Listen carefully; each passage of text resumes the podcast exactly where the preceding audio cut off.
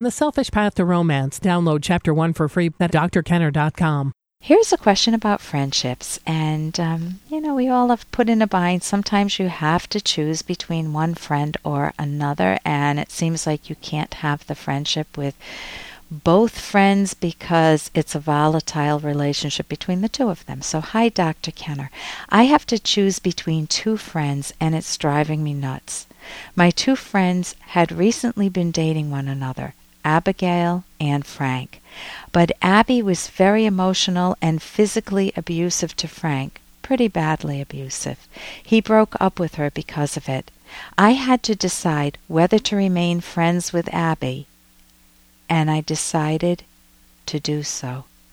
Frank was furious with me. He demanded that I have nothing to do with her, and told me that I would be a hypocrite if I continued, since I know how abusive she'd been.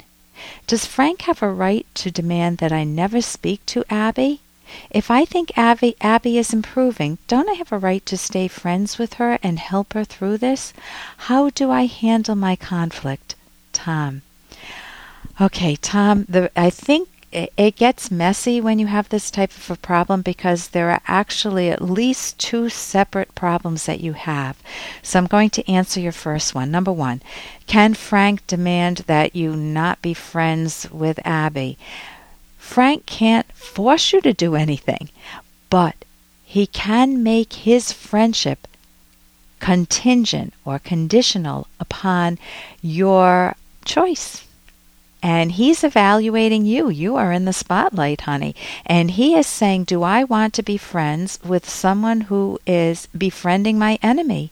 And he used to be my friend, and he knows what this woman has done to me, and yet he wants to befriend her and what? Become her therapist? I don't, I don't admire that in his character. So Frank can stand back and evaluate you and can feel very betrayed by you. Uh, my favorite author, Ayn Rand, uh, had a quote. I don't have it exactly here, but it's when you ally yourself with the abuser. Pity for the abuser is treason to the person who is abused. Now, that's my paraphrasing of it. But when you side with the uh, with the perpetrator, what are you doing to the victim? Hey, I got to interrupt this because we've got to pay some bills. 30 seconds, that's it. A very quick ad, and then Ellen will be back. Romance. I wish I knew more about what girls want from a relationship. Boy, I wish I knew more about what I want. Where's that ad I saw? Here it is The Selfish Path to Romance, a serious romance guidebook. Download chapter one for free at selfishromance.com and buy it at amazon.com. Huh. The Selfish Path to Romance. That is interesting. But when you side with the uh, with the perpetrator, what are you doing to the victim? You're betraying the victim. So you want to look back at the bigger picture, which I don't have obviously, and ask yourself, what is my relationship with Frank? Were we really good friends? Is there something about Frank that makes me not like him? Is there something that would make me think that, well, Frank played a role in the abuse?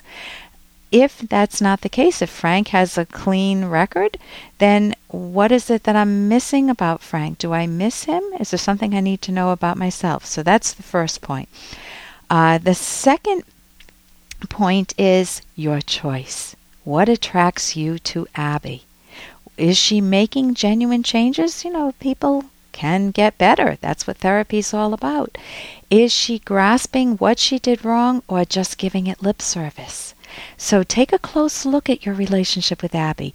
Is she learning, for example, new communication skills and introspective skills and feeling very remorseful for what she did to Frank? Or is she just talking a good game? People do that with therapists too. People who don't want to change but maybe are court ordered into therapists know how to work a therapist, you know.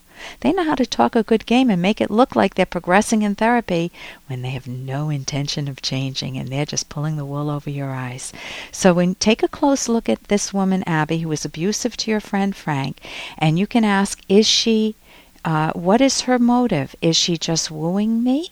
Is she trying to get a foot in the door only to abuse me at some future date? Is she using me? Does she want to get back at Frank for breaking up with her? And so she's trying to befriend me to try to break up my friendship with Frank, kind of as, haha, got you back, Frank.